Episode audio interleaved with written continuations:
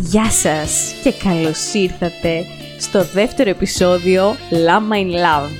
Αν θέλετε να παθιαστείτε μαζί μας, ακολουθήστε μας και ακούστε μας με πάρα πολύ προσοχή στο Spotify, στο Google και στο Apple Podcasts.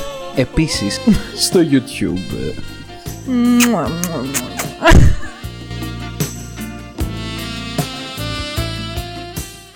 Αυτό καλό. Είναι λοιπόν το δεύτερο επεισόδιο Lama in Love. Ξαναγυρίσαμε εδώ στον We're έρωτα. Back. Δεν πιστεύω να έχετε εκδηθεί ήδη. Back in Love. Καλά, ηρεμήστε. Τι λέει στους ακροατές. Τι λέει στα δύσμυρα. Exposed οι ακροατές, αλλά τα πιάνονται. Μπορεί να έχετε μπει πολύ βαθιά μέσα στον έρωτα. Σε παρακαλώ, καταπίεσε το ερωτικό σου ταπεραμέντο. Ναι, ναι, ναι, λίγο κάπου. Λοιπόν, όχι, όχι, όχι. Ε, ηρεμό. Ε, έρχομαι σε σοβαρότητα. Έτσι. Παιδιά, τα πράγματα σήμερα είναι πάρα πολύ σοβαρά για άλλη μια χρονιά. Ήρθε η ώρα της χρονιάς. Ήρθε η ώρα για τα προβλήματα σχέσεων Vol two. Yes! Είχαμε περάσει πολύ ωραία πέρυσι. Ναι. Φανταστικά. Εμείς καλά περνούσαμε. Εμείς τέλεια. Αυτοί οι άμπειροι που τα γράφανε και είχαν προβλήματα, mm. δεν ξέρω. Αυτοί... Αν μας άκουγαν που... Εγώ είναι πιστε... με πολύ ωραίες συμβουλές. Ναι, ακριβώς. Πιστεύω τους βοηθήσαμε πάρα πολύ. Ναι, έχω να σχολιάσω ότι μέσα σε όλη τη βλακεία μας ε, αυτά που λέγαμε ήταν με απόλυτη σοβαρότητα, με απόλυτη ειλικρίνεια, και αν αυτοί ή αυτές που μας άκουγαν εκεί έξω ε, μπορούσαν να, τέλος πάντων να μας ακούσουν, θα συμφωνούσαν μαζί μας ότι τα λέμε καλά. Όπως και οι φίλοι φίλες με αντίστοιχα προβλήματα ε, μπορούν να πάρουν από τη σοφία τον Λάμα και να την κρατήσουν σαν φάρο και οδηγό στην ζωή τους. Ψηλά ο φάρος. Ώστε να, ψηλά ο φάρος, ώστε να ζουν... Τι θα γίνει με τη βουρέιρα. Δεν είπα κάτι. Εντάξει. Λοιπόν, ντυθείτε και πάμε. Σωστά, γιατί σας είχαμε πει και εκπημένους. Το ξέχασα. Παιδιά, έλεος, το έχετε παρακάνει. Λοιπόν, λοιπόν, λοιπόν, όχι, όχι, όχι. ε, ε, ε, Έρχομαι στην απόλυτη σοβαρότητα, παιδιά. Αχ, έχουμε, παιδιά, μεγάλη ποικιλία εδώ πέρα με προβλήματα τα οποία μπορούμε να αναλύσουμε. Έχει και να προβλήματα ο κόσμος. Ο κόσμος έχει προβλήματα, δυστυχώς. Οπότε, ευτυχώς για μας. Και, λοιπόν, θα ξεκινήσω με κάτι πάρα πολύ χαλαρό, έτσι για να μην πέσουμε κατευθείαν στα βαριά. Ο προβληματισμένος είναι ο Άλεξ ενενήντα τέσσερα είκοσι είκοσι τρία. Ο Άλεξ ενενήντα τέσσερα είκοσι είκοσι τρία. Ναι. δύο χιλιάδες είκοσι τρία. Ε, γρα... εννιά Τετάρτου του δύο χιλιάδες είκοσι τρία. Ναι, ίσως τότε γράφτηκε στο φόρουμ, αυτό του ήρθε εκείνη την ώρα, αυτό έβαλε ο Άλεξ. Λοιπόν, η απορία του Άλεξ είναι, το θέμα του τέλος πάντων, γνώμες σχετικά με γραφεία συνοικεσίων. Α, βέβαια. Δεν έχουμε εμπειρία όμως. Τέλος πάντων. Δεν έχει σημασία. Ωραία, για πάμε, για πάμε. Λοιπόν, ε, ναι. Γεια χαρά σε όλους. Όπως αναγράφω και στον τίτλο, τι γνώμη έχετε σχετικά με τα γραφεία αυτά. Σκέφτομαι τον τελευταίο καιρό να επισκεφτώ κάποιο, καθώς έφτασα στα είκοσι εννιά και η ερωτική μου ζωή είναι μηδενική. Παρόλο που προσπαθώ κατά καιρούς να γνωρίσω κοπέλες, δεν έχω το επιθυμητό αποτέλεσμα. Επίσης, εργάζομαι σε μια δουλειά η οποία δεν μου δίνει πολλά περιθώρια να έχω κοινωνική ζωή. Έχω μονάχα δύο καλούς φίλους, τους οποίους τους βλέπω περιστασιακά. Τις περισσότερες μέρες υποφέρω από μοναξιά. Γι' αυτό και μετά το τέλος της τουριστικής σεζόν, επιθυμώ να γραφτώ σε έναν αθλητικό σύλλογο. Παιδιά, συγγνώμη, αλλά νομίζω ότι ο Άλεξ θέλει απλά να βγάλει το οργανόγραμμα της ζωής του. Θέλει πλάνερ, δεν θέλει φόρουμ με προβλήματα. Λοιπόν, ε, ήμασταν στο τέλος της τουριστικής σεζόν. Ναι, επιθυμώ να γραφτώ σε έναν αθλητικό σύλλογο, προκειμένου να ανοίξω λίγο τον κύκλο μου, γιατί δεν αντέχω ψυχολογικά να ζω μες στη μοναξιά. Το online dating το έχω επίσης δοκιμάσει αρκετές φορές, αλλά δυστυχώς χωρίς κάποιο αποτέλεσμα.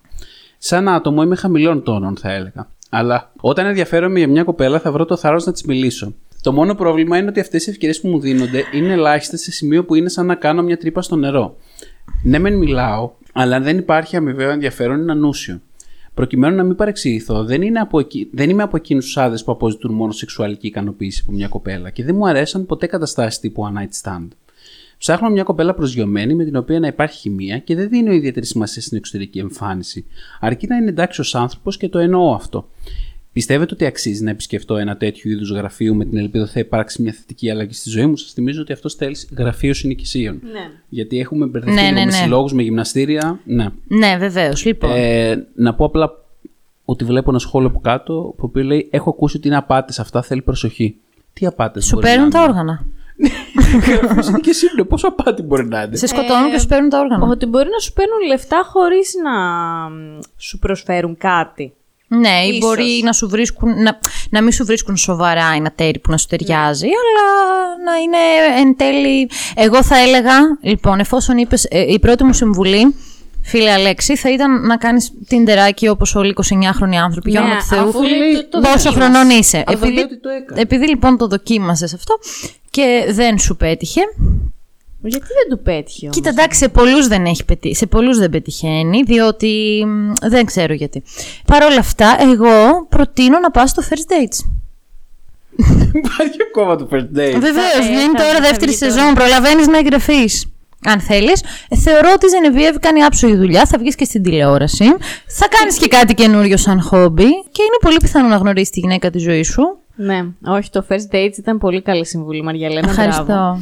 Δεν ξέρω, παιδιά, εγώ διαβάζοντας το Γιώργος, ε, στεναχωρέθηκα λίγο με τον ε, Αλέξη. Εγώ το... ταυτίστηκα, ευτυχώς έχω σχέση. Ε, Άι, μου, ε, παιδιά, πραγματικά στα είκοσι εννιά, άμα δουλεύεις τόσο πολύ και δεν έχεις κύκλο, δεν μπορείς να γνωρίσεις εύκολα κάποιον. Εσύ έχεις πολύ μεγάλο κύκλο. Μάλλον. Άλλο αυτό.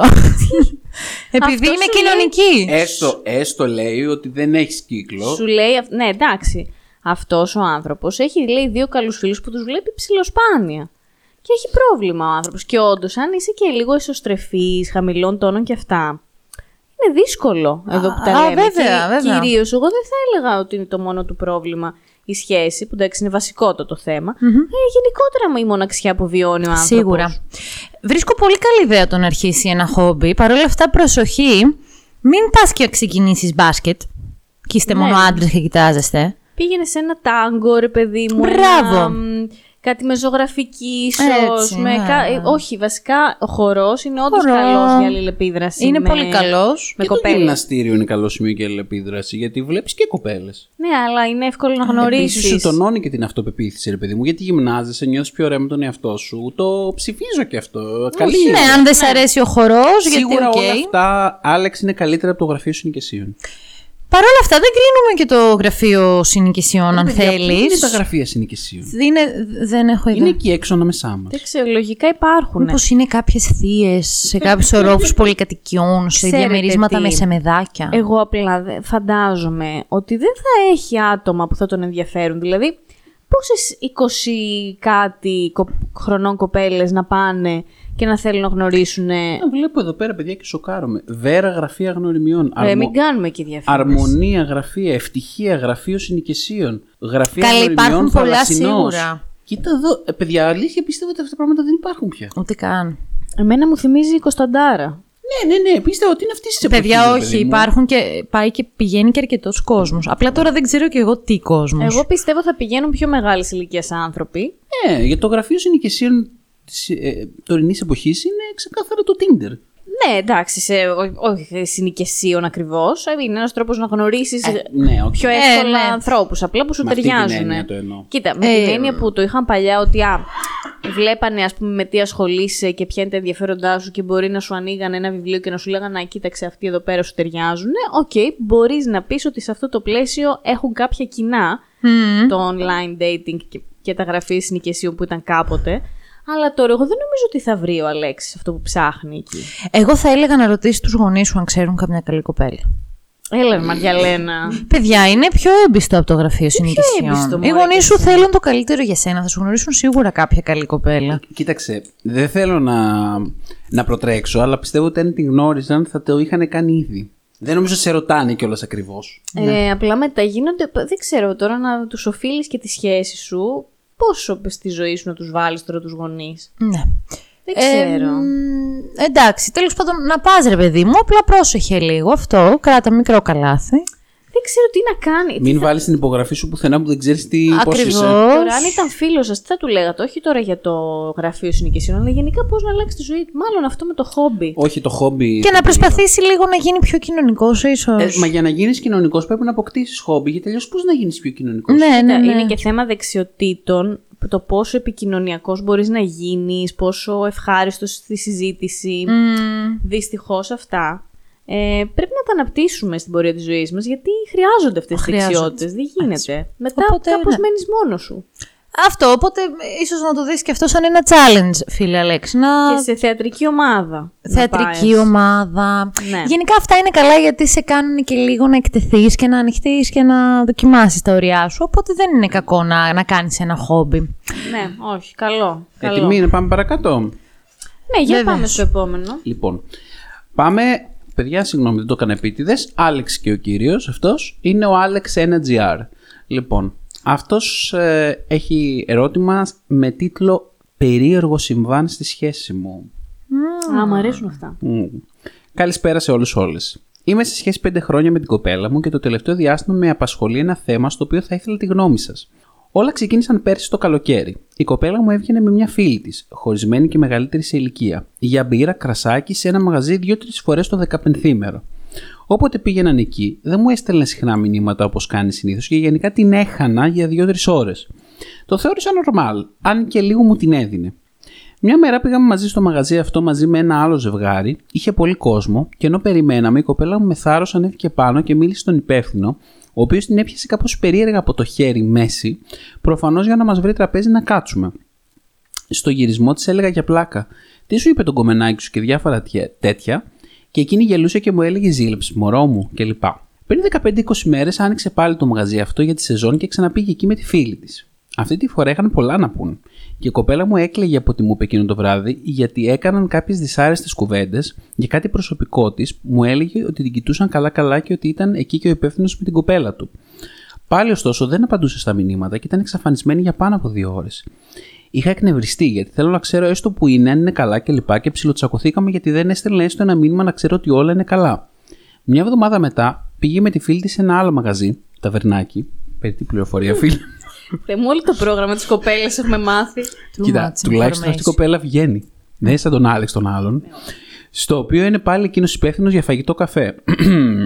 Ο ίδιος υπεύθυνος πάλι. Ο ίδιος υπεύθυνος και στο ταβερνάκι μαγαζί. Σήμερα wow. λοιπόν, και ενώ μιλούσαμε wow. για κάτι άκυρο, της λέω: έλα, πες, δεν σου έχει στείλει κανένας μήνυμα τόσο χρόνια στο Instagram να στην πέσει ή κάτι? Και με τα χίλια ζόρια μου λέει: θα σου πω, αλλά δεν θα νευριάσεις. Μου έστειλε αυτός από εκείνο το μαγαζί. Της λέω τι σου είπε. Μου λέει: είχα ανεβάσει ένα story με ένα φαγητό που έφτιαξα και με ρώτησε αν είμαι καλή μαγείρισα και ότι είμαι πολύ όμορφη και το ξέρω και γι' αυτό δεν μου την πέφτουν. Και εγώ του είπα ότι έχω γόρι και το ξέρεις. Μ' αρέσει η φωνή που κάνεις, Γιώργο, μπράβο. Προσπαθώ να δώσω μια σοβαρότητα στην ερώτηση. Της λέω: δείξε μου τη συνομιλία και μου λέει: την έσβησα για να μην ευρεάσεις, γιατί σε κάπως όποτε βγαίνω και έψαχνα τρόπο να στο πω τόσες μέρες. Και της λέω: μα καλά, στην έπεσε, δεν κράτησε τα μηνύματα και μετά ξαναπήγε σε μαγαζί που ήταν υπεύθυνος πάλι αυτός. Μου λέει, αφού δεν πάει εκεί στο άλλο μαγαζί. Συγγνώμη, παιδιά, ένα σύντακτο. Στο άλλο μαγαζί είναι το μπαρ. Ωστόσο, δύο-τρεις φορές που έχουμε πάει για φαγητό ήταν εκεί όσο το μπαρ ήταν κλειστό. Πώς σας φαίνεται, ποια είναι η άποψή σας? Εμένα αυτός μου φαίνεται καταπιεστικός και ζηλιάρης. Και καχύποπτος υπερβολικά. Εγώ κουράστηκα. Καλά, ότι μας ανέλησε όλο το πρόγραμμα τη κοπέλα. Μόνο ημερομηνίες που δεν μας έλεγε. Πήγε σε αυτό το μαγαζί. Τώρα τι, εγώ δεν κατάλαβα τι λέμε. Δηλαδή, ότι τι, ότι πάει η κοπέλα τους σε ένα μαγαζί με τη φίλη της και επειδή εκεί αυτός της την έπεσε. Πιστεύει ότι αυτήν ψιλοπαίζει με τον υπεύθυνο ενός μαγαζιού. Ωραία. Και ότι γενικά κυκλοφορεί αυτήν στα μαγαζιά αυτού νου. Γιατί υπάρχει. Κολακε... Κολακεύεται που της την πέφτει. Και πήγε από το μπαρ, μετά πήγε και στο ταβερνάκι που ήταν και αυτός υπεύθυνος. Αλλά πήγαινε με μια φίλη της συγκεκριμένη. Εν τω μεταξύ, τη φίλη γιατί την έμπλεξε την κουβέντα.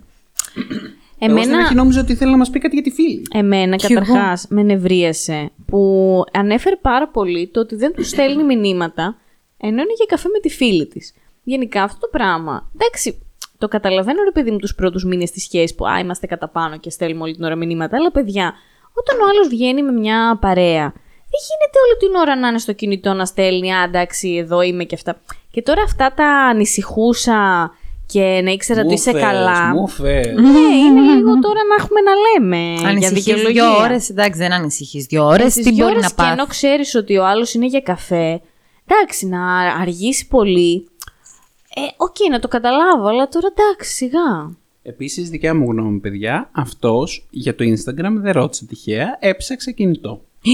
Έχεις δίκιο, Γιώργο. Ε, δεν γίνεται, παιδιά. Τι σύμπτωση είναι αυτή? Γιατί αυτός κάθισε και ρώτησε ακριβώς το moment που η άλλη της είχε μόλις στείλει ο άλλος και της την έπεφτε? Πού το ξέρει δηλαδή αυτός ένα χρόνο και δεν ρώταγε? Ναι, oh. αλλά αφού αυτή είπε ότι το διέγραψε το μήνυμα. Ναι, μπορεί να πρόλαβε. Είπε ότι πρόσφατα μου έστειλε.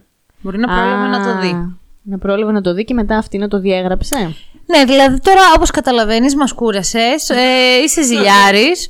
Λίγο οκ, okay, άμα δεν την εμπιστεύεσαι, έχεις γενικότερο θέμα, συζητήστε το. Άμα πιστεύεις ότι τρως κερατό και τα λοιπά, πες τη, συζητήστε το. Αλλού είναι το πρόβλημά σου τώρα εσένα, όχι ότι πάει. Τώρα αυτή γιατί από όλο το τέτοια πάει σε ένα μαγαζί συγκεκριμένα, έχει και αυτή τα κολλήματά της. Τι να σου πω, της αρέσει το φαγητό, το δικαίωμά της της κοπέλας. Αυτή μπορεί να έχει κάνει τον κύκλο της εκεί, όντως να τον έχει γνωστό. Να το στέκει της. Ναι, να της ναι. αρέσει, εκεί να πηγαίνει. Να τους είπε κιόλας αυτός ότι, οκ, okay, έχω και το άλλο που είμαι και στο άλλο μαγαζί. Μπορεί κοίτα. Να κερνάει και τίποτα. Ρε παιδί μου, οκ, okay, εγώ δεν λέω το γεγονός ότι στην πέφτει ο υπεύθυνος. Οκ, okay, μπορεί να ταράξει τα νερά της σχέσης. Ναι, ρε παιδιά, εντάξει. Να αναγνωρίσουμε και λίγο κάποια πράγματα, ναι, okay. Και στον Alex.gr.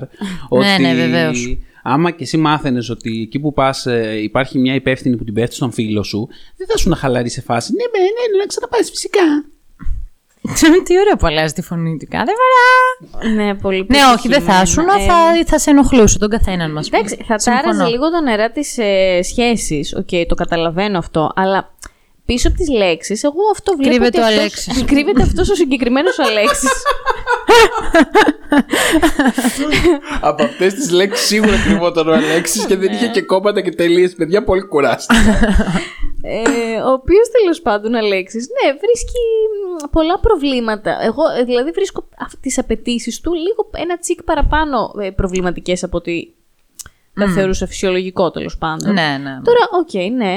Σε πιο ψύχρεμη συζήτηση να μιλήσουν και για τον υπεύθυνο. Και άμα της αρέσει και ευθυνής και άμα θέλει να κάνει και κάτι, γιατί εκεί μετά πάμε σε, άλλο, σε άλλη σφαίρα συζητήσεων. Καλά, ό, δεν το σχολιάζω καν αυτό τώρα. Αυτή είναι σε σχέση. Τι να... Οπότε θα έλεγα να μιλήσετε ειλικρινά με την κοπέλα σου, να την εμπιστευτείς.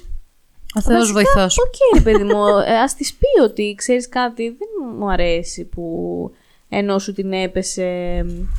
Νιώθω, ναι, ο, ο, μια ανασφάλεια ότι δεν είναι σωστό, ας πούμε, να πηγαίνεις εντάξει, στα μαγαζιά. Αυτό okay. νομίζω τέθηκε, απλά τέθηκε με πολύ λάθος τρόπο. Κομψά, ναι. Τέθηκε με πολύ λάθος τρόπο, γιατί υπήρχε, υπήρχε και πολύ λάθος σκεπτικό από πίσω. Α, δεν μου στέλνει μηνύματα. Δηλαδή, είναι ένα ολόκληρο σκηνικό μη εμπιστοσύνης. Αχ, ρε παιδιά, όμως αυτά τα πράγματα δεν είναι πάντα που ταλαιπωρούν τα ζευγάρια και που όλοι τα χειρίζονται τόσο διαφορετικά και περίεργα.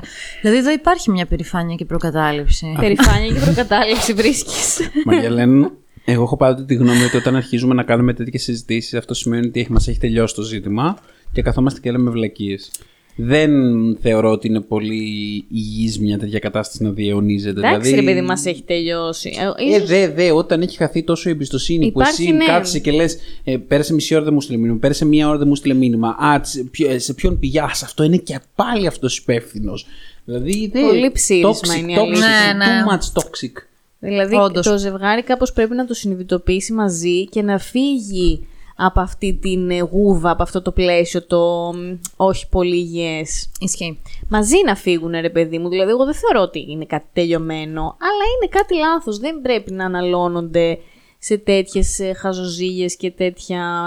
Καταρχάς, η μη εμπιστοσύνη είναι προβληματική από μόνη της. Ναι, ναι, ναι, ξεκάθαρα, παιδιά. Σε αυτό είμαστε κάθετοι. Πάμε παρακάτω. Για πάμε, πάμε να βοηθήσουμε σε... κι άλλον. Πάμε σε μια άνθρωπο. Ιστορία. Κοπέλας αυτή τη φορά. Άντε, επιτέλους. Δεν... Λέω όλο άντρες να μας διαβάσεις. Δεν είναι η Αλεξία, θα μπορούσε. Είναι η Ευελίνα. Ευελίνα. Η Ευελίνα δύο χιλιάδες. Γεια σου, λοιπόν. Ευελίνα. Γεια σας. Λοιπόν, το θέμα της Ευελίνας είναι αξίζει να προσπαθήσω. Αξίζει. Πριν ενάμιση μήνα γνώρισα ένα παιδί μέσω κοινής παρέας και υπήρχε έντονο φλερτ. Mm. Κάποιες μέρες. Mm-hmm. Κάποιες μέρες mm-hmm. μετά μου έστειλε μήνυμα και ξεκινήσαμε να μιλάμε καθημερινά για καμιά εβδομάδα. Εγώ έλειπα και μόλις γύρισα μέσα στη εβδομάδα βγήκαμε. Κατά τη διάρκεια του ραντεβού ξεκίνησε να μου λέει άπειρες λεπτομέρειες για ό,τι έχει κάνει. Μπράβο, Ευελίνα, που βάζεις κόμμα στο ότι. Δεύτερη στην επόμενη χρονιά. Για ό,τι έχει κάνει και έχει δοκιμάσει τα ερωτικά του. Γενικά Opa. Έδινε την εντύπωση ατόμου με άπειρες εμπειρίες, πειραματισμούς, περιπέτειες κτλ. Oh. Weird θα πω. Mm. Γεννώντας, κάναμε κάτι. Δεν προχωρήσαμε καθόλου γιατί ήθελα παραπάνω οικειότητα. Mm. Τι κάνατε τότε. Εγώ... Κάτι, λίγο. Κάτι, κάτι, κάτι αρχικά. ε. Εγώ ενθουσιάστηκα full. Δεν περίμενα να μου αρέσει τόσο. Ίσως και η καλύτερη πρώτη φορά φιλή με κάποιον. Την επόμενη μέρα μου έστειλε μήνυμα και μου είπε να βρεθούμε. Αλλά έπρεπε να φύγω για μια συνέντευξη δουλειάς. Μου ξανά έστειλε να ρωτήσει πώς πήγα και εφόσον επέστρεψα μου είπε να βρεθούμε πάλι. Και από εδώ και πέρα όλα λάθος. Ah, έτσι πάει συνήθως. Α, ah, για πες. Πολύ μυστήριο. Με πήγε σε ένα σπίτι που από όσο ξέρω νοικιάζουν μαζί με φίλους του από την περίοδο του COVID και εκεί έκαναν μαζόξους κουλουπού. Είμαστε φοιτητές. Είχε κάνει full ατμόσφαιρα, είχε παραγγείλει να φάμε, είχε ανάψει κεριά και γενικότερα το όλο σκηνικό ήταν πολύ στημένο για δεύτερο ραντεβού. Μια χαρά φαίνεται μέχρι στιγμής. Ξεκινάμε λοιπόν να κάνουμε προκαταρκτικά. Α. Αυτή μάλλον δεν ήθελε, ρε παιδί μου. Τι, κεριά και φαΐ και, και ατμόσφαιρα. Δεν ήθελε, ήθελε το συνέχεια. Ήθελε να γνωριστούν, δεν ήθελε να πάει σπίτι του για να κάνουν σεξ κατευθείαν. Ah. Και έβλεπε το σκηνικό γύρω-γύρω. Έτοιμο. Πολύ. Μόνο τα ροδοπέταλα λείπαν, Μαριαλένα. Ah. Κατάλαβε. Και αυτός ε, με τον μποξεράκι πάνω στο. Καλά, να δαγκώνει τριαντάφυλλο. Εγώ αναρωτιέμαι τι φαγητό πήρε για την περίσταση. Λοιπόν. Σούσι.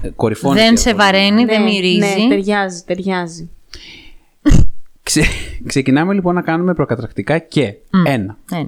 Ήταν αρκετά ψυχρός, ρομποτικός. Σαν έχει σχεδιάσει όλες τις κινήσεις, αλλά να μην του έβγαιναν αυθόρμητα και με πάθος. Δύο.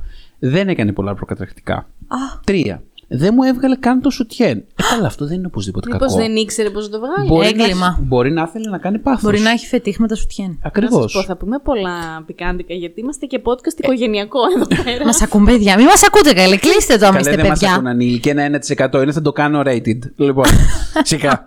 Τέσσερα. Ενώ όλο το βράδυ μου έλεγε πόσο πολύ θέλει να κάνουμε σεξ, στο ένα λεπτό που ξεκινήσαμε, του έπεσε. Έλα ρε παιδιά, θα πούμε τέτοια πράγματα. Αγχώθηκε μάλλον. Και εγώ έτσι πιστεύω. Παιδιά, μας ακούνε συνάδελφοι με τη δουλειά. Ε, καλά και τι εσένα, σου είπες. Δεν γίνεται. Κρατάω εκείνη επίπεδο. Λοιπόν, συγγνώμη, συγγνώμη. Ακολούθησα μήχανη σιωπή. Με μένα να είμαι αρκετά χαλαρή και αυτός να έχει φρίξει και να είναι ψυχρός. Και αυτός πολύ χαλαρός ήταν. Ξεκίνησε να απολογείται τόσο πολύ που άρχισα να νιώθω άβολα εγώ. Σε κάποια φάση του είπα ότι είναι αργά και πρέπει να φύγω. Με γύρισε σπίτι και πάλι στον δρόμο με ρωτούσε πόσο πολύ ξενέρωσα. Ενώ του είπα ότι είμαι οκ και δεν ξενέρωσα καθόλου. Μόλις φτάσαμε σπίτι μου, με ρώτησε αν θα βρεθούμε μετά τις διακοπές μου. Θα έφευγα εξωτερικό σε μια φίλη. Και άρχισε να μου λέει ότι μου χρωστάει μια τέλεια βαρδιά. Oh. Εγώ του είπα απλώς καληνύχτα και έφυγα γιατί είχαν σπάσει τα νεύρα μου. Ξεκάθαρη φίλη, Ευελίνα. Έχει και αυτή τα δίκαια. Ένα και ένα κάνουν δύο. Τις επόμενες δεκαπέντε μέρες που έλειπα, δεν μου έστειλε τίποτα. Αν και έβλεπα όλα μου, αν και έβλεπα όλα μου τα story πρώτος και όλες τις γνωστές βλακίες του Instagram. Δύο μέρες αφού γύρισα, μου ξαναστέλνει, μιλάμε λίγο και μου λέει ότι θέλει να βρεθούμε και ότι αυτή τη φορά θέλει να δοκιμάσουμε πολλά πράγματα. Φετίχ. Έχει ετοιμάσει πολλά σεξουαλικού περιεχομένου κλπ. Μου φάνηκε σχεδόν αστείο και τον άφησα στο διαβάστηκε. Από τότε δεν μου ξαναέστειλε τίποτα. Και ένα. Επίσης μου αρέσει που κάνει λίστες. Είμαι ένας κάσο γιατί στην αρχή μου άρεσε τρομερά και πήγε όλο λάθος. Δύο. Με ενόχλησε που δεν έστειλε ένα μήνυμα στις διακοπές, αλλά και τώρα δεν ξαναπροσπάθησε, αφού έστειλε ότι θέλει φετίχ. Τρία. Ναι. Ήθελα full να προσπαθήσουμε άλλη μια φορά, αλλά νιώθω ότι έχουν μαζευτεί πολλά κουλά και επίσης διστάζω να κάνω κίνηση να στείλω κι εγώ. Λοιπόν. Εγώ ξέρω τι συμβεί.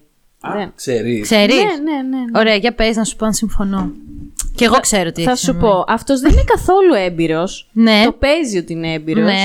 Γι' αυτό και γι' αυτό και λέει τόσα πράγματα ότι έχω κάνει και έχω κάνει και έχω κάνει. Τίποτα δεν θα έχει κάνει, ίσως. Ναι. Λοιπόν, το παλικάρι έχει άγχος με το σεξ. Συμφωνεί Κυρένια, η, η αναγνώστρια από κάτω με σένα. Σχολιάζει το ίδιο Κυρένια. Ναι, λέει ότι είναι φαφλατάς πιτσιρικάς πλήρως, τελείως άπειρος. Αυτό, mm-hmm. αυτό, ναι. Του βγήκε άγχος και τέλος πάντων θέλει να εκπληρώσει ένα ρόλο mm-hmm. ε, που έχει στο μυαλό του, ρε παιδί μου. Και γι' αυτό δεν πήγε καλά η βραδιά. Και από εκεί και πέρα η όλη του ανασφάλεια ε, εξελίχθηκε σε μηνύματα και σε τέτοια και σε σου χρωστάω νύχτα πάθους και αυτό. Και έγινε σπαστικός από πάνω. Μάλιστα, είναι μια νύχτα που κανείς θα μας τον εξεχάσει. ε, ναι. Συμφωνώ απόλυτα. Ε, θεωρώ ότι. Α, okay, δεν ξέρω αν έχει μηδενική εμπειρία. Παρ' όλα αυτά, ναι, θεωρώ ότι φούμαρα, φουμάρλα, φουμάρε.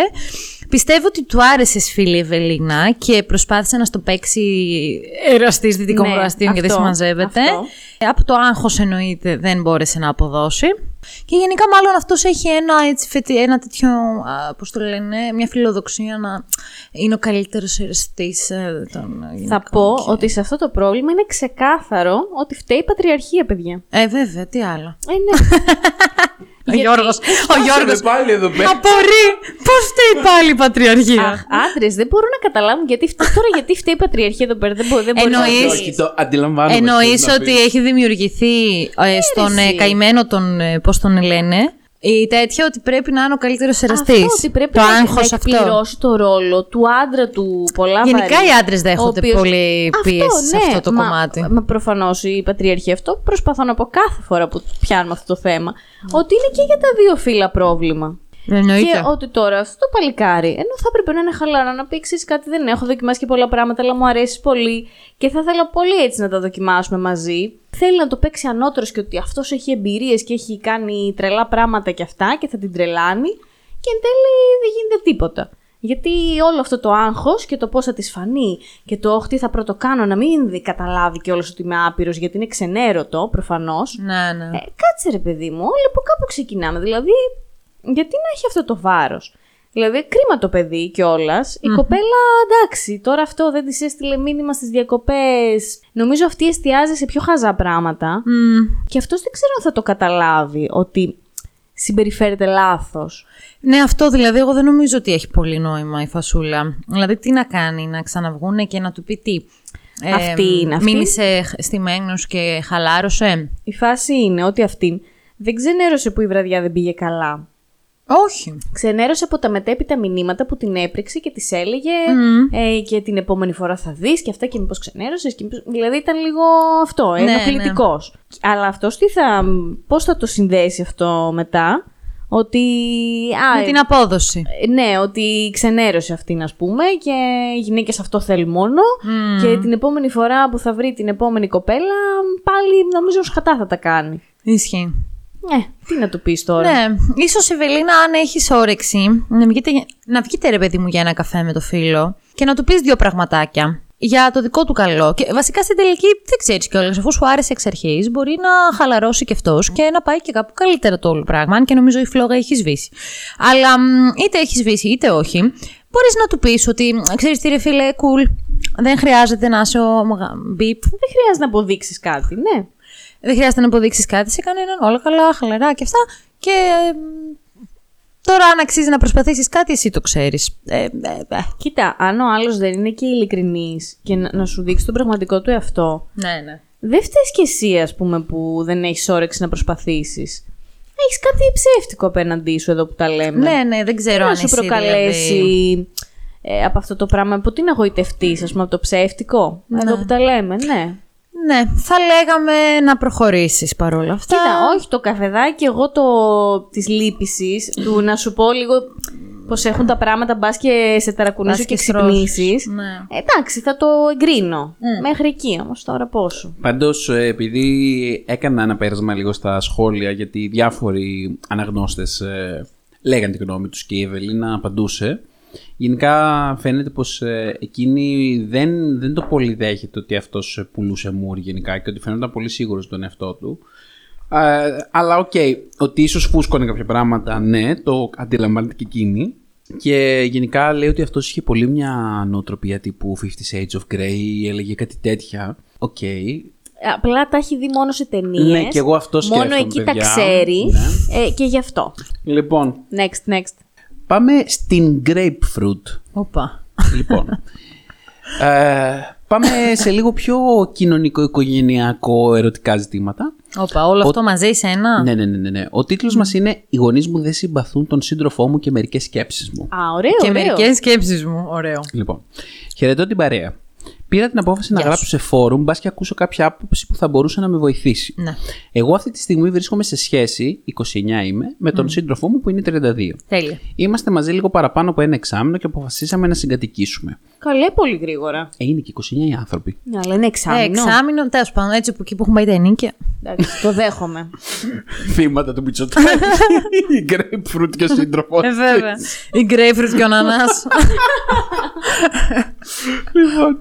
Οι δικοί μου έχουν βγάλει αφρούς χωρίς λόγο. Oh. Ε, κοίταξε, μέχρι στιγμής, μέχρι στιγμής εμείς συμφωνούμε. Έχουμε και οι δύο τις δουλειές μας. Εκείνος είναι γιατρός και εγώ μουσικός. Ω, τι επίπεδο, τι. Καλέ, τι γίνεται εδώ. Λοιπόν, τι μουσική συμφωνία είναι αυτή. Δεν είναι, δεν είναι δηλαδή ότι φοβούνται κάπως για το μέλλον μου, αλλά δεν ξέρω και τι είναι. Ε, και τι εφρίσαν τότε. Προκατάληψη. Περίμενε, περίμενε. Όχι, όχι. Το ξέρει μόνο έξι μήνες. Αυτό αφρίσαμε. Περίμενε, μωρέ. Λοιπόν, τα έχουν βάλει μαζί του από τη στιγμή που τον γνώρισα. Να πω ότι τον ήξεραν από πριν, πέσω και κάτι ξέρουν. Τώρα όμως τους πειράζουν όλα πάνω του. Ότι δεν κάνει για οικογένεια. Ότι θα δυστυχήσω. Ότι είναι μονόχνοτος. Ενώ τον τελευταίο καιρό. Έχει... Ε, είναι γιατρός, σίγουρα μονόχνοτος. Τον... Και, και χάνω όλους τους γιατρούς. Ενώ τον τελευταίο καιρό έχει μπει και το θα σε πάρει να ξενιτευτείτε. Oh. Θεωρώ πως η πηγή του κακού είναι ότι περίμεναν έναν συγκεκριμένο άντρα και εφόσον δεν είναι αυτός και δεν είναι έτσι το όλο πράγμα, κλωτσάει. Περίμεναν κάποιον γνωστό. Κάποιον... Τι εννοώ. Καθίστε, ah. γιατί τώρα, τώρα εξετυλίγεται ταινία. Oh, oh, oh. Ο σύντροφός μου ήρθε από τη Σκωτία, λίγο πριν γνωριστούμε. Έλληνας είναι, αλλά είχε πάει εκεί για ειδικότητα. Προς Θεού. Εκεί δεν είναι καν ξένος. Εκείνοι όμως τον θεωρούν ξένο. Τους κακοφαίνεται. Δεν τους φαίνεται επίσης δυναμικός. Δεν μπορούν να δουν αυτό που γοήτευσε εμένα. Εμφανισιακά μου αρέσει πολύ. Καταλαβαίνω πως δεν αρέσουμε όλοι σε όλους. Γενικά γιατί πρέπει να αρέσει αυτό σε εκείνους, αλλά εμένα η έλξη μου για εκείνον ήταν μαγνητική. Mm. Όταν πλησιάσαμε ο ένας τον άλλον, άρχισα να καταλαβαίνω ότι είναι ξεχωριστός και η έλξη άρχισε κάπως να εδραιώνεται και να ξεπερνά το οπτικό θέμα. Mm. Θεωρώ πως έχει κάποια στοιχεία που παραπέμπουν σε αυτισμό. Δεν είμαι καθόλου ειδική. Ίσως κάποιος από εσάς μπορέσει να αναγνωρίσει και κάτι από αυτά που θα πω. Πού έφτασε η τώρα τη συζήτηση. Μου είναι δύσκολο να αποκωδικοποιήσω όλες τις συμπεριφορές του. Και οι γονείς μου προφανώς δεν ήταν μπροστά για να συνεισφέρουν στη γνώμη τους, αλλά από εκεί πηγάζουν όλα, νομίζω. Παρατηρώ κάποιες αντιφάσεις πάνω του. Στη δουλειά που τον έχω ζήσει κάποιες ελάχιστες φορές, αλλά και σε τηλέφωνα που ήμουν μπροστά, είναι πολύ δυναμικός. Θα εξηγήσει τι και πώς, θα φέρει αντιρρήσεις αν το κρίνει. Είναι πολύ άνετος στην επικοινωνία με όλους τους ασθενείς του. Όταν χρειαστήκαμε γιατρό σε μια έκτακτη κατάσταση, οι φίλοι μου είχαν πάθει πλάκα πως μεταμορφώθηκε και έσωσε την κατάσταση. Και γιατί μεταμορφώθηκε? Γιατί θα κοκκινήσει πολύ εύκολα αν του πεις κάτι. Αν χρειαστεί να πάρει τηλέφωνο, κάπου δεν μπορεί να το κάνει. Του είναι πολύ δύσκολο να πει γεια σας ή μοτάδε. Σαν εμάς. Ναι, πραγματικά. Αυτό είναι πολύ καθημερινό. Ε, grapefruit. Ή μοτάδε. Θέλω να κάνω μια κράτηση. Ψώνια θα κάνει από τον υπολογιστή για ρούχα ή, εφα... ή με εφαρμογή. Να ανοίξει σε delivery δεν παίζει. Αλλά ευτυχώς μαγειρεύω ωραία και δεν το κάνουμε συχνά. Τι? Όλο αυτό. Αφήχαν οι παύσεις του αναγνώστη. Όλο αυτό. Για συνέχισε. Δεν του αρέσει να ξενυχτάει. Κοιμάται λίγο πριν τις δέκα. Οκ, okay, ξυπνάει νωρίς. Α, κατακουζινός. Δεν πίνει σταγόνα από ποτό. Α, κατακουζινός. Είναι υπερδραστήριος. Γιατρός. Ορισμένες φορές νιώθω ότι έχω έναν μπέμπι στο σπίτι που όλο θέλει να ασχολείται κάποιος μαζί του. Μέσα σε όλο το χάος που έχει η μέρα του, έχει και την ενέργεια να του μάθω πιάνο. Και ερχόμαστε στο σημείο του σεξ. Μπράβο για το πιάνο, θα πω. Συνέχισε ναι, με το σεξ. Μπόνους. Θέλει σεξ συνέχεια. Ah. Τα σουκού μπορεί να τα βγάλουμε με σεξ και φαγητό. Αλλά αυτό είναι That's. η ευτυχία του. Αυτό είναι η ευτυχία όλων των ανθρώπων. Okay, Grapefruit. Yeah. Δεν βλέπω κάτι το δυσάρεστο μέχρι στιγμής. Και στο πρώτο εξάμηνο, βρε κοπέλα μου. Δηλαδή, και άμα, άμα βάλεις και το πιάνο, μιλάμε, έχουμε κάνει ταινία, όχι αστεία. Λοιπόν, ε, εν τω μεταξύ τρώει τόσες πολλές θερμίδες και είναι αδύνατος που λες δεν μπορεί, πού τα βάζει όλα αυτά. Too much information όμως, ρε Grapefruit. Αμάθαμε όλα για τον Αναπαναγιά μου. Στο σεξ είναι αρκετά άγριος. Συνεχίζουμε. Πάμε. Το οποίο και αυτό με παραξέντεψε. Mm, Ενώ είναι ας πούμε γατούλη όταν κάνεις σεξ, είναι πολύ άγριος. Σίγουρα ήταν μια ενδιαφέρουσα τροπή. Μάλιστα. Α, επίσης δεν του αρέσει να τον αγγίζουν. Και στο σεξ τι κάνετε? Φοράει ολόσωμο. Δη, δηλαδή χειραψία και φιλή στο μάγουλο, άστα να πάνε. Διαφωνία δεν θα ξεκινήσει ποτέ αυτός. Αλλά αν τον προκαλέσεις θα απαντήσει. Δύο τελευταία πράγματα. Υπομονή. Πω, πω, πω, πω. Βλέπει συχνά εφιάλτης και πετάγεται. Δίνει την εικόνα ότι δεν έχεις συναναστραφεί ανθρώπους όμως και μόνος του πήρε την απόφαση να φύγει έξω. Και αυτοεξυπηρετήθηκε όλο αυτό το διάστημα. Και έχει κύκλο φίλους γνωστούς, παρόλα αυτά κοινωνικά δεν έχει λυθεί. Έξι μήνες είναι λίγο διάστημα για να μάθεις κάποιον. Εγώ βλέπω τον έχεις μάθει πολύ καλά. Παρόλα αυτά πιστεύω, ε, ότι... πραγματικά τώρα θα ε, πω. Παρόλα αυτά πιστεύω ότι και αυτός ξέρει πως είναι ιδιαίτερος και μερικές παρεμβάσεις τον βοηθούσαν. Δεν ξέρω πότε μπορείς να πεις για κάποιον που τον αγαπάς. Εγώ όμως σίγουρα τον νοιάζομαι και μ' αρέσει όπως είναι. Οι γονείς μου δεν τον δέχονται, για να γυρίσουμε και στο θέμα μας, παιδιά. Α, ναι, το ξέχασα. Εγώ τόση ώρα σκέφτομαι, δεν πίνει αλκοόλ. Δεν ζητάω την έγκρισή τους. Ούτε όταν έγινα μουσικός τη ζήτησα και ας μην το ξεπέρασαν ποτέ. Παιδιά, αυτή βρήκε ψυχολόγο. Ε, Αλλά ναι, δεν θέλω να είμαστε έτσι. Αν κάποιος έχει κάτι να μου πει που μπορεί να βοηθήσει, ας το πει. Ναι, πείτε ψυχολόγος. Της. Πείτε της. Ψυχολόγος, να πας σε ψυχολόγο. Τι είναι αυτά όλα, τι είναι αυτά. Παιδιά, η Grapefruit δεν σας κάνει από αυτά τα άτομα που θα έχει ψάξει ζώδιο, αστρολογικό χάρτη, θα υπεραναλύει τώρα τα φεγγάρια. Φαίνεται να υπεραναλύει. Εγώ νιώθω ότι έχει βάλει detective. Δεν ξέρω τι έχει γίνει. Τέλος πάντων, ε, toxic οι γονείς σου. Sorry, που μεγα... Sorry για αυτό που σου συμβαίνει. Κοίτα, οι γονείς καταρχάς είναι λίγο συντηρητικοί. Τώρα επειδή το παιδί ήρθε από το εξωτερικό, ας πούμε, είναι πρόβλημα. Ναι, δεν πρέπει να είναι και πολύ. Πρέ... Πρέπει να είναι λίγο κλειστό μυαλί, θα το πω ευγενικά. Κλειστό μυαλί, λίγο παλαιών αρχών, λίγο. Μάλλον. Ε, θεωρώ ότι κάνεις πολύ καλά και δεν τους ακούς και έγινες και μουσικός. Βέβαια. Και τα έχεις και με τον ρε ανανά. Παιδί μου και εσύ, ας πούμε, στο εξάμηνο. Εγώ θα πω, είναι πολύ νωρίς για να βάλεις και τους γονείς μέσα σε αυτή τη σχέση. Ό, και τη μετακόμιση. Την, ε, δηλαδή είναι νωρίς ακόμα, ρε παιδί μου. Ναι. Αυτό. Ε, σίγουρα, κοίταξε, ναι, αυτό που λέει η Λίνα. Εγώ θεωρώ ότι οι γονείς σου θα το δεχτούν. Χέστο, βγάλει το αυτό στην άκρη. Εσύ δες τώρα αν όλα αυτά που μας είπες, τα αντικρουόμενα, είσαι οκ okay, ή όχι. Ο άνθρωπος, μια χαρά είναι. Ναι, αν εξαιρέσεις ότι δεν πίνει, που εγώ δεν μπορώ να το δεχτώ. Αλλά οκ, okay, είναι γιατρός, οπότε I know. Ε, κατά τα άλλα, οκ, okay, θα ανοίξεις εσύ στους δελιβεράδες, αφού μαγειρεύει, it's ok. Οκ, okay, εγώ καταλαβαίνω, ο άνθρωπος είναι εσωστρεφής κι αυτός. Mm-hmm. Κάπως ντροπιάρης, το έχει, δεν το έχει εξελίξει πολύ αυτή τη δεξιότητα την κοινωνική. Ναι. Εξελίσσεται αυτό το πράγμα, δεν, δεν χρειάζεται να μείνει στάσιμο για πάντα. Αλλά, ας πούμε, το αλκοόλ, εγώ λέω, οκ, okay, δεν με χαλάει, αλλά το ότι κοιμάται από τις δέκα... Είναι γενικά λίγο... είναι αυτό του ότι δεν θα βγουν ποτέ βόλτα έξω βράδυ. Γιατί πώς να κοινωνικοποιηθείς τώρα ρε εσύ, άμα και ο άλλος ναι. δέκα η ώρα είναι στο κρεβάτι. Δηλαδή είπαμε. Έχει το πρόγραμμά του αυτός. Ε, κάθε μέρα όμως δέκα η ώρα, άντε πες και εμείς, έχω, έχει τύχει να κουραστούμε να κάνουμε, αλλά δεν είναι το στάνταρ αυτό. Mm-hmm. Ε, αυτό, προσπαθούμε ε... να έχουμε και μια ζωή νυχτερινή. Εντάξει, βέβαια, οι προβληματισμοί που θέτει δεν είναι παντελώς άκυροι ρε παιδιά, δηλαδή, okay, το ότι, ότι ο άνθρωπος έχει κάποια προβληματάκια. Θα, ο άλλος δεν είναι τόσο παράλογο να θέλει να, να τα δουλέψει. Δηλαδή, τώρα αυτό που το δεν αντίγει στου τηλεβεράδε, δεν κάνει το ένα, δεν κάνει το άλλο. Δηλαδή, εσείς θεωρείτε ότι πρέπει να το δεχτεί ότι αυτός είναι τέτοιος τύπος, είναι εσωστρεφής και τελείως. Δηλαδή, να μην προσπαθήσουν, δηλαδή, στα ζευγάρια να το αντιμετωπίσουν αυτό κάπως, να τον βοηθήσει. Ναι, εντάξει, εγώ δεν λέω. Ε, να το... Σου είπα ότι πρέπει να εξελιχθεί κι αυτός, ναι. να, να εξελίξει τις δεξιότητές του. Γιατί αυτές οι κοινωνικές δεξιότητες είναι, οκ. Okay. Λοιπόν, άργησε, εγώ λίγο. Λέω να πάει με τον Άλεξ να ξεκινήσουν ένα άθλημα μαζί. Ο Άλεξ είναι από άλλη ιστορία αυτός. Το ξέρω, είναι. Αυτό λέω. Να πάνε να αρχίσουν Α, ένα άθλημα μαζί. Να γνωρίσουν κόσμο, να γίνουν πιο κοινωνικοί. Ο ένας να μάθει να ανοίγει σε ντελιβεράδες. Ο άλλος να βρει κοπέλα. Ε, γενικότερα μπορεί και ο Άλεξ να γνωρίσει καμιά φίλη της... Ε, ε, μανταρίνη, όχι, τη φρούτ, ο grapefruit. Και να τα βρουν όλοι μαζί. Και... Ε, όλα καλά θα πάνε. Είναι καλό να έχεις έναν γιατρό στην οικογένεια. Πάντως, είναι καλό που είναι γιατρός. Αυτός είναι αρκετά δραστήριος από ό,τι φάνηκε. Ε, φάνηκε γενικά και να, τους μάθει, να του μάθει πιάνο.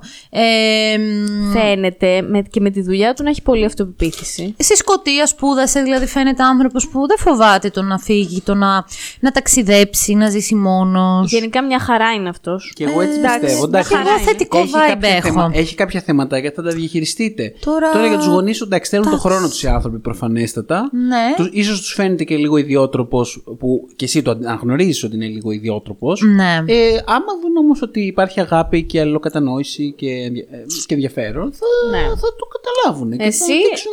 αν είσαι εσύ οκ okay, με όλα αυτά, αυτό. Τους περισσεύει. Θα επιμείνεις στην απόφασή ε, σου, δεν απλά... μπορεί να γίνει κάτι άλλο. Ναι, δεν ξέρω. Βέβαια, εντάξει, προχωράς και εσύ λίγο γρήγορα, το ξανά πάμε. Ναι, δηλαδή, δηλαδή και εσύ λίγο σκέψου τα όλα αυτά.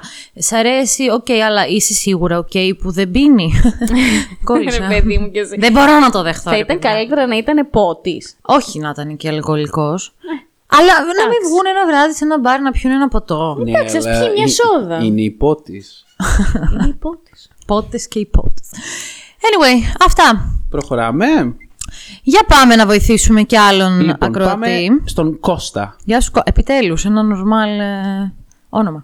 Γιατί ο Αλέξης ένα τζι αρ και ο Αλέξης τάδε δεν ήταν normal όνομα. Ναι, εντάξει. Λοιπόν, το θέμα του Κώστα, απλός Κώστας, ένας απλός boring, Κώστας. Ούτε καν με νούμερα, λοιπόν, ναι, είναι κοπέλα στην εκκλησία. Α, ωραίο.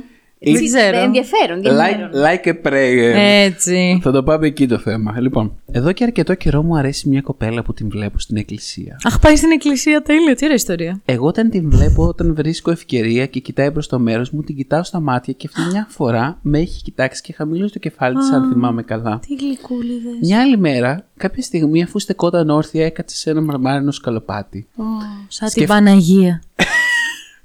Σκεφτόμουν. Κοροϊδεύεται. Συγγνώμη. Ντροπή σου, Παριαλένα. Ντροπή μου. Σκεφτόμουν κάποια λεπτά αν πρέπει να πάω να της πω να κάτσει στην καρέκλα που καθόμουν, αλλά δίσταζα. Mm. Ήταν και κόσμος γύρω, δεν ήθελα να με περάσουν για πέφτουλα. Βέβαια. Εν ολίγης πήγα, ήταν και μια γυναίκα δίπλα της, γνωστή της, και τους είπα mm. να κάτσουν στη θέση. Πιστεύετε, έκανα καλά? Πολλά ερωτηματικά. Συνεχίζω. Αχ, νόμιζα αυτή θα είναι η ιστορία και τρόμαξα. Ε, σας παρακαλώ. Συνέχισε. Μη, καλά, μην νομίζω ότι έχει πολλά ακόμα. Μήπως έδωσα το μήνυμα του μου αρέσει με αυτή μου την κίνηση. Δεν ήθελε. Αυτός δεν ήταν ο σκοπός. Δεν είχα τα κότσια να πάω όταν, όταν ήταν μόνη, αλλά πήγα πάντως. Αλλά πήγα. Πάντως θεωρώ τον χώρο κάπως το να την προσεγγίσω ασύντακτο. Όχι ότι άμα ήταν αλλού θα το έκανα. Τι θεωρεί? Δεν είχα τα κότσια να πάω όταν ήταν μόνη, αλλά πήγα. Πάντως θεωρώ τον χώρο κάπως το να την προσεγγίσω. Όχι ότι άμα ήταν αλλού θα το έκανα, αλλά έτσι. Έρχεται με τους δικούς της, είναι δεκαοκτώ δεκαεννιά χρονών. Φαίνεται σοβαρή κοπέλα, χαμηλών τόνων, είναι και της εκκλησίας οικογενειακός. Θέλω βοήθεια. Είναι μια ιδιαίτερη περίπτωση και η κοπέλα μου φαίνεται ξεχωριστή. Εκτός και αν από τον ενθουσιασμό μου τα βλέπω όλα τέλεια. Ιστερόγραφο. Έχω παρατηρήσει και από τη δική της πλευρά ότι όταν την κοιτάω με κοιτάει και αυτή. Και μια φορά μου φάνηκε σαν να ήθελε να με δει. Έψαχνε τριγύρω του όταν την κοίταξα στα μάτια, χαμήλωσε το βλέμμα της και την άλλη κοίταξε στο σημείο που κάθομαι. Ο πατέρας της ξέρω ότι είναι ιερέας. Είναι από καλή οικογένεια. Τι να κάνω για να ανταλλάξουμε έστω μια κουβέντα, να μάθω το όνομά της έστω. Δεν τη βρίσκω και μόνη ώστε να της μιλήσω. Ε, δεν θα ήταν και σωστό να την πετύχεις μόνη και να της μιλήσεις άλλωστε? Ε, βέβαια, θα έπρεπε να τη μαντρευτείς μετά. Ε, αυτός λέει ηλικία.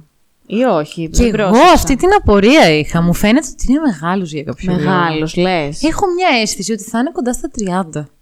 Ίσως θέλει το πώς το διάβαζα κι εγώ. Δεν... εγώ.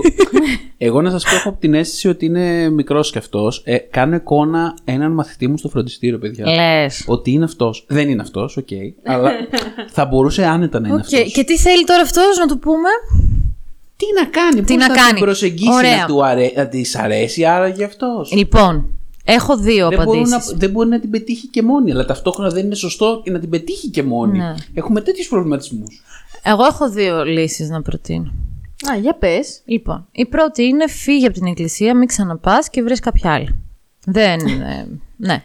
ναι. Επιθετική λύση. Δεν ταυτίζομαι με όλο αυτό, δεν καταλαβαίνω. Η δεύτερη είναι επειδή είστε γλυκούλιδες παρόλα αυτά. ε, να τις αφήσεις, να, γρα... να πάρεις μία βίβλο. Το περίμενες, σταμάτα. Να πάρεις μία βίβλο και μέσα στην σελίδα να γράψεις ένα γράμμα. Μια αφιέρωση, κάπου ένα ραντεβού να της δώσεις. Σε ποιο σημείο της βίβλου όμως? Κάπου που λέγα πάτε αλλήλους. Στο κατά Ιωάννη, δεν ξέρω τις καταλήγει βίβλος μέσα. Όχι, γιατί έχει σημασία, γιατί σκέψου να πέσει ρε παιδί μου Α. σε κάποια ιστορία περίεργη, τύπου Σάμψον και Δαλιδά, δεν ξέρω ναι. τι. Εγώ στην καθαρή τη δεύτερη σκεφτόμουν. Εσύ θες να είναι κωδικοποιημένο? Ποιος πάει να το κάνουμε? Όχι, mm. αλλά κάπου να μην δίνει λάθος. Κωδικοποιημένα σε βίβλους γράφουν οι serial killer. Να μην, μην δίνει λάθος νόημα εννοώ. Το ναι. Πού θα μπει το γράμμα. Α, όχι, όχι, πάνω στη βίβλο να το γράψει. Εκεί πάνω στο σταυρό. Α, πάνω. Ε, απ' τη μέσα σελίδα, ρε παιδιά. Καλέ, πάνω στη βίβλο θα γράψει αυτό το ερωτικό γράμμα. Α, είναι βέβαιο. Ε, τώρα για φαντάζομαι για τον Κώστα. Φαΐτε. Συγγνώμη, Κώστα. Βάλει λοιπόν ένα γράμμα μέσα σε μια ιστορία της βίβλου που κάτι σημαίνει για σένα, εσύ που την έχεις διαβάσει, και άφησε την διακριτικά στη θέση της.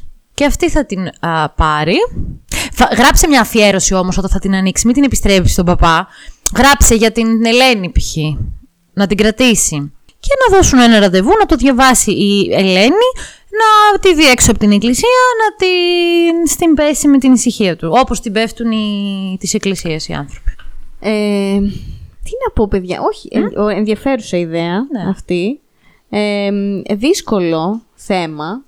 Ε, θα πω ότι όπως δεν έχουμε εμπειρία με τα γραφεία συνοικισίων, δεν έχουμε καθόλου εμπειρία και με τις εκκλησίες, και ιδιαίτερα με ανθρώπους που αισθάνονται τόσο δύσκολα στο να προσεγγίσουν ένα άλλο άτομο. Έχω κι άλλη ιδέα. Για πες, πάρα πολύ. Όλη δέση είμαι. Επίσης μπορεί να περιμένει για κάποια δράση της εκκλησίας. Δηλαδή συσίτιο. Ναι, μη γελάς. Μπορεί να έχουν συσίτιο ή ας πούμε κοντά στο Πάσχα όταν στολίζουν τον επιτάφιο. Να παρα... Τον επιτάφιο δεν πάνε οι άντρες. Αλήθεια? Τον επιτάφιο το στολίζουν οι γυναίκες. Ποιος τον κουβαλάει? Α, δεν το ήξερα αυτό. Εντάξει, τέλος πάντων, βρες μια δράση που θα είναι και η Ελένη σε αυτήν. Μιας που ο μπαμπάς της είναι και ο ιερέας, σίγουρα θα συμμετέχει. Είναι ο ιερέας της εκκλησίας. Έτσι δεν είναι? Η, δεν είναι ο ιερέας της εκκλησίας, είναι ιερέας. Ε, καλά, δεν πειράζει. Και πήγαινε κι εσύ για να γνωριστείτε. Εντάξει, γενικά θέλει και λίγο θάρρος. Δεν γίνεται διαφορετικά. Ε, ρε παιδί μου, δεν σε παρεξηγήσουν ε, επειδή σου αρέσει η Ελένη. Μην είσαι και εσύ τόσο πια πουριτανός. Είναι εκκλησίας, ρε παιδί μου. Ε, καλά. Όλοι εννοώ, όλο το πλαίσιο είναι. Και μέσα στην εκκλησία. Δεν πειράζει. Ο Χριστούλης θα σου έλεγε πήγαινε μίλα της. Πάνε μίλα της. Ε, ζούνε και εκτός εκκλησίας. Μπορούν να βρεθούν και εκτός εκκλησίας. Μάλλον δεν ξέρει που μένει. Να την ακολουθήσει. Α, όσο πάει. Η καλύτερη συμβουλή που δώσαμε. Ακολούθησέ την. Όχι, όχι, όχι, όχι. Και άφησε έτσι και στην εξώπορτα ένα απόσπασμα από τη βίβλο να πάρει τηλέφωνο την αστυνομία. Τώρα, εδώ που τα λέμε ότι έχει να κάνει με βίβλο είναι λίγο creepy. Ξεκάθαρο. Ναι, ναι, ναι. Λοιπόν, ξέρω ότι στεναχωριέστε, αλλά δυστυχώς πρέπει να πάμε στην τελευταία μας ιστορία για σήμερα. Oh. Είναι ο Μάρκος ογδόντα τρία. Θα υποθέσω ότι είναι του ογδόντα τρία γεννηθείς. Α, ναι, είναι, φαίνεται από την ηλικία. Λοιπόν, mm. ο τίτλος μας είναι «Ερωτεύτηκα για πρώτη φορά στη ζωή μου. Έχασα τον έλεγχο, είπα ψέματα και τα έχασα όλα». Μεγάλος τίτλος. Spoiler από τον τίτλο, καλό, Μάρκο. Καλό, καλό. Λάθος για τίτλος, κόβεσαι. Οι τίτλοι πρέπει να είναι μικροί. Πάμε παρακάτω.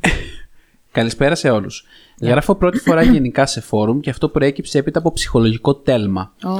Είμαι σαράντα ετών Πίκρα. Και σε λίγους μήνες θα γίνω πατέρας. Σε oh. τέσσερις μήνες. Συγχαρητήρια. Μπράβο, Μάρκο. Κάτι μου λέει ότι δεν θα πάει καλά. Oh. Με τη σύντροφο και μέλουσα μητέρα του παιδιού μου είμαστε μαζί σχεδόν οκτώ χρόνια. Είναι oh. πολύ καλή yeah. και υπάρχει μια αρμονία στη σχέση μας. Oh.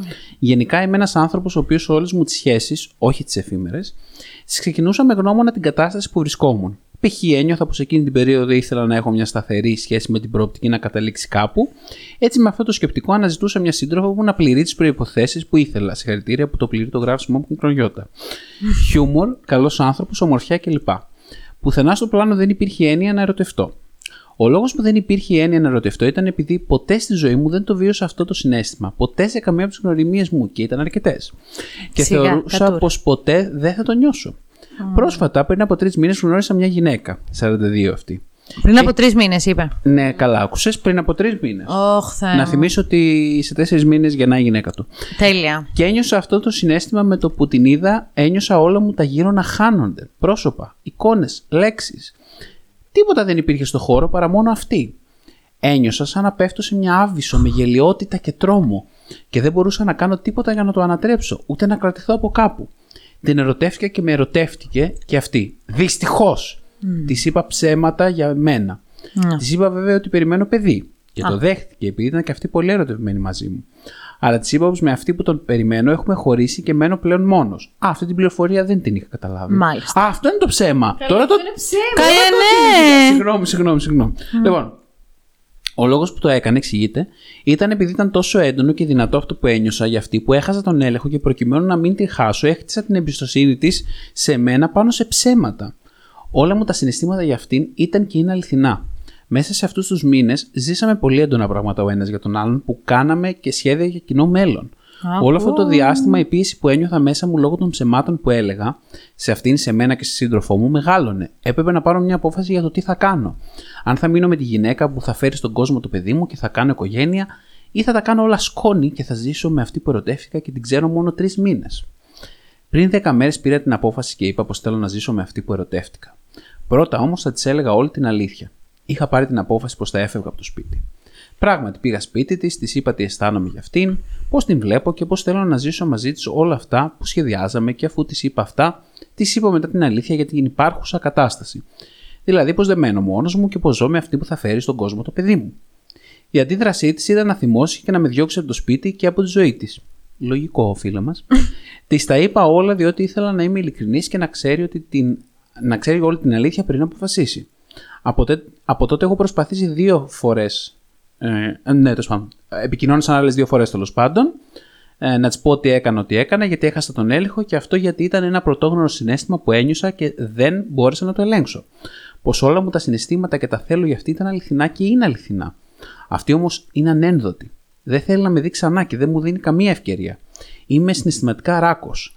Προσπαθώ μέσα στο σπίτι να μην το δείχνω στη σύντροφο, αλλά όταν είμαι μόνος δεν σταματάω να κλαίω. Oh, δεν ξέρω τι δύσκολο να κάνω. Να προσπαθήσω κι άλλο, να την αφήσω στην ησυχία της με την ελπίδα ότι κάποια στιγμή θα με συγχωρέσει και να θέλει να μου δώσει άλλη μια ευκαιρία.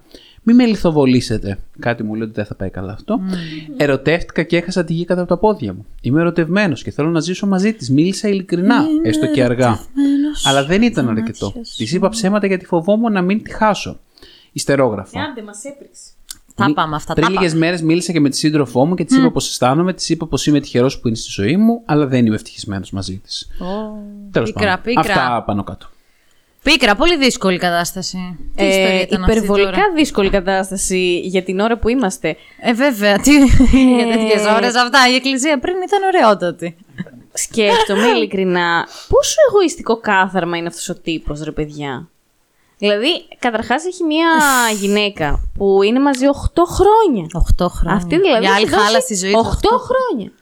Είναι έγκυος. Είναι και, και αυτός, άμα δείτε, το μεγαλύτερο πράγμα που τον απασχολεί και καταλαμβάνει και τις περισσότερες λέξεις στο πρόβλημά του, είναι τι θα κάνει με αυτήν που ερωτεύτηκε. Δηλαδή, κάπως όλα τα άλλα είναι λίγο... Ότι έχει παιδί το ξέχασα. Εντάξει μωρέ, ξεβίνει λίγο έτσι στο πλάι της ζωής. Ναι, έτσι. Δεν. Απ' την άλλη λέει ο άνθρωπος ότι πρώτη φορά ερωτεύτηκε. Καταρχάς αυτό να το κοιτάξεις τα σαράντα του πρώτη φορά, δηλαδή κάτσε. Περίεργο και αυτά. Πώς έγινε αυτό το πράγμα. Yeah. Τόσο πια ένα συναίσθημα δεν αναπτύχθηκε είκοσι πέντε χρόνια που τέλος πάντων οριμάζει έτσι σεξουαλικά, συναισθηματικά. Τίποτα σου λέει. Η συναισθηματική του νοημοσύνη προφανώς είναι χαμηλή. Αυτό. Δεν ξέρω. Μάλλον. Τώρα με έχει εκνευρίσει όπως καταλαβαίνετε. Ναι, ναι. Δεν ξέρω. Κοίταξε και εμένα με εκνεύρισε. Ε, κατανοώ και λίγο τον, το πάθος και τα λοιπά. Τέλος πάντων, θα σε λιθο, δεν θα σε λιθοβολήσουμε κιόλας. Αλλά γιατί δεν μπορούμε. Αυτά, γιατί, γιατί δεν ξέρουμε ποιος είσαι κυρίως ε, και που μένεις. ε, αλλά δεν συμφωνούμε με αυτά που έχεις κάνει. Καλά. Λάμα judge you. Αυτός ε, δεν τον νοιάζει. Μήπως έχεις καμιά ιδέα πώς θα τα βρει με την άλλη. Γιατί αυτό είναι το όχι, πρόβλημα. Δεν με απασχολεί και δεν θέλω να τα βρει με την άλλη. Η άλλη, εγώ θα πω, πρέπει να γλιτώσει και η άλλη η δόλια κοπέλα. Γιατί όχι. Η άλλη αντέδρασε σωστά. Έτσι. Εντάξει, οκ. Okay, ναι. δεν, δεν είναι παράλογο που στην αρχή, ρε παιδί μου, δεν αντέδρασε. Δεν είναι τόσο κακό ναι, το, όταν είναι η άλλη σχέση πίσω. Αλλά τώρα να του λες του άλλου εν τέλει ότι άξιζε κάτι. Μπορεί τελικά, όχι, παντρεμένοι είμαστε. Στο σπίτι μένω κι εγώ, η άλλη είναι έγκυος. οκτώ χρόνια είμαστε μαζί, όλα καλά. Ναι, δηλαδή, όχι να μην τα ξαναβρεις με την άλλη. Καλά έκανε και σε έδιωξε, να μείνεις μόνος σου για πάντα. Περί λίγο η Μαριαλένα δεν ήθελα να τον λιθοβολήσουμε. Βέβαια, εγώ αγχωνόμουν όσο τον άκουγα ότι δεν έχει ξεκαθαρίσει τίποτα με κανέναν. Και ότι το ερώτημά του θα ήταν πώς θα βγω ναι. από αυτό το αδιέξοδο. Και λέω, τι θα το πούμε καλά εμείς. Δηλαδή... Τέλος πάντων, αυτό που κρίνουμε εμείς δεν είναι. Το να ερωτευτείς κάποιον άλλον είναι μέσα στο πρόγραμμα. Ήταν λάθος που είπες ναι, ψέματα. Μπορεί να συμβεί. Οκ. Okay, πε, πες είναι ανθρώπινο. Μπορεί να συμβεί. Τέλος πάντων, για μένα ελπίζω να αναγνωρίζεις ότι έκανες μαλακία και να μην. Ε, Ξαναπείς ψέματα. Αχ, ρε Μαριαλένα, εγώ καταλαβαίνω όμως δυστυχώς το μόνο στο οποίο αναγνωρίζω ότι έκανε λάθος είναι στο κομμάτι το ότι της είπε ψέματα ότι είναι ακόμα παντρεμένος. Ναι. Δεν, δεν βλέπει κανένα άλλο λάθος στο, σε όλο αυτό το, το ναι. κυκαιώνα λαθών. Ναι. Για μένα το λάθος του είναι ότι πάντα έψαχνε και έκανε σχέσεις. Με, πολυ... με, προγραμματισμό. με προγραμματισμό, ρε παιδί μου. Δηλαδή, κάτσε, γιατί πρέπει να είσαι σε σχέση εφόσον δεν έχεις ερωτευτεί. Οκ, εντάξει, να το δοκιμάσεις, μη σου ξυπνήσει το συναίσθημα. Αλλά τώρα οκτώ χρόνια σχέση. Την έχεις και την άλλη δεσμευμένη, επί οκτώ χρόνια, ναι. ενώ δεν υπήρχε και ποτέ έρωτας. Και με τέσσερις μήνες παιδί της λες δεν είμαι χαρούμενος. Ε, δηλαδή να είσαι γαϊδούρη, τελείως. Είσαι άνιωθος. Πώς το λένε, δεν ξέρω. Ναι. Δεν. Ε, ναι, φίλε Κώστα, σκέτο. Περαστικά. Περαστικά σου. Να κάτσεις μόνος σου να σκάσεις. Να, σκεφ... να σκεφτείς. Να σκεφτείς. Αυτά που έκανες. Άλλο ένα επεισόδιο συμβουλίων. Πόσο κόσμο βοηθήσαμε πάλι. Ναι. Δεν αντέχω. Τα λύσαμε όλα, παιδιά. Ε, εντάξει, όλες τις ε, νομίζω τις καλύτερες ιδέες τις έχουμε δώσει. Έτσι. Ελπίζω οι φίλες και οι φίλοι οι οποίοι προβληματίζονται πλέον να έχουν δει κάποιο φως στην άκρη του τούνελ. Είμαι σίγουρη ότι βοηθήσαμε πολύ κόσμο. Φάση ότι εμάς δεν μας ακούνε μάλλον.